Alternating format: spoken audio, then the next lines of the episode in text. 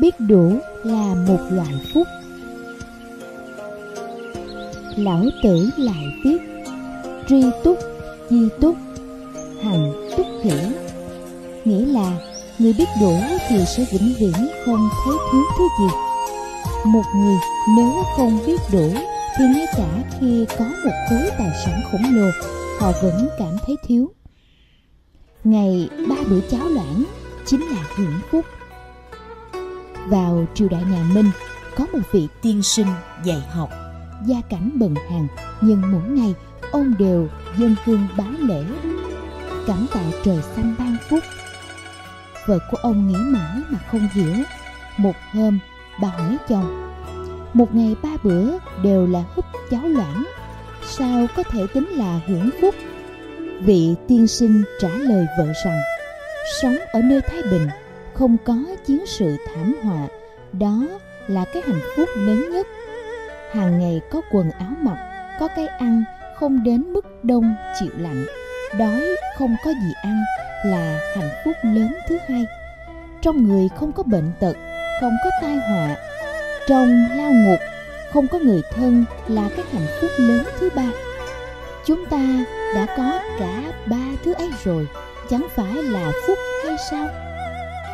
Nhìn bề ngoài của ông, nhiều người cho rằng ông không thành công, nhưng bản thân ông lại hài lòng với tất cả, bởi vì trong lòng ông biết đủ, không quá truy cầu, vì thế mà trong tâm luôn ngập tràn hạnh phúc. Có câu nói rằng: tôi đã khóc khi không có giày để đi, cho đến khi tôi nhìn thấy một người không có chân để đi giày. Bởi vậy, biết đủ thì người nghèo khổ cũng vui, không biết đủ thì người giàu sang cũng u buồn. Ở vào cùng một tình cảnh, nhưng tâm thái khác nhau sẽ dẫn đến kết quả khác nhau. Tốt hay xấu đều là cách nhìn nhận của mỗi người. Biết đủ chính là quý trọng hết thảy những gì đang có ở hiện tại.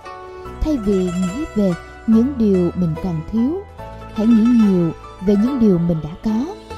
Bởi nếu không biết quý trọng những thứ mình đang có, chúng sẽ rời bỏ chúng ta mà đi. Cách tránh được tai họa chính là coi trọng phúc phận mình đang có, không ngừng tích đức. Ví như sinh mệnh và sức khỏe là tài phú lớn nhất của mỗi người. Nhưng nếu chúng ta không biết trân quý, lúc mất đi rồi thì hối tiếc cũng đã muộn.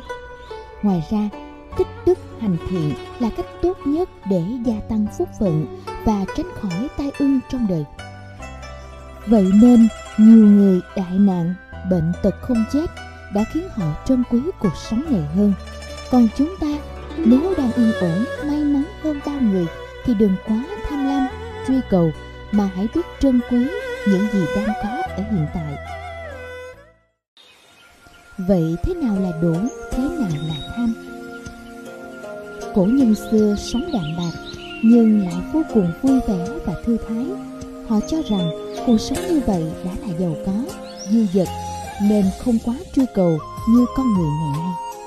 Người xưa quan niệm rằng chỉ cần có quần áo mặc và có lương thực để ăn thì đã là dư dật và sung túc rồi. Vì được ăn no mặc ấm thì trong tâm họ đều vui vẻ, hạnh phúc. Họ thường cảm ơn ân đức của thần Phật. Điều này cũng giống với đạo lý mà người xưa thường nói: thấy đủ thường vui.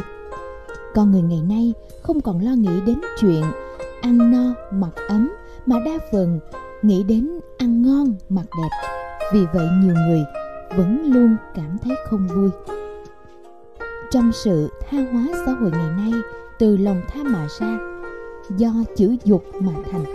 Những ham muốn nhất thời, những sự thể hiện hình thức bề ngoài, dù được thỏa mãn nhiều đến đâu, cũng không thể lấp đầy sự trống rỗng bên trong của một tâm hồn không biết đủ. Nếu cả xã hội đều điên cuồng chìm đắm trong những thứ hào nhoáng, hình thức ấy, thì đạo đức, văn hóa truyền thống cốt lõi sẽ đi về đâu? Phật gia giảng: tham, sân, si là cội nguồn của phiền não, khổ đau. Ham muốn của con người là vô cùng, vô tận.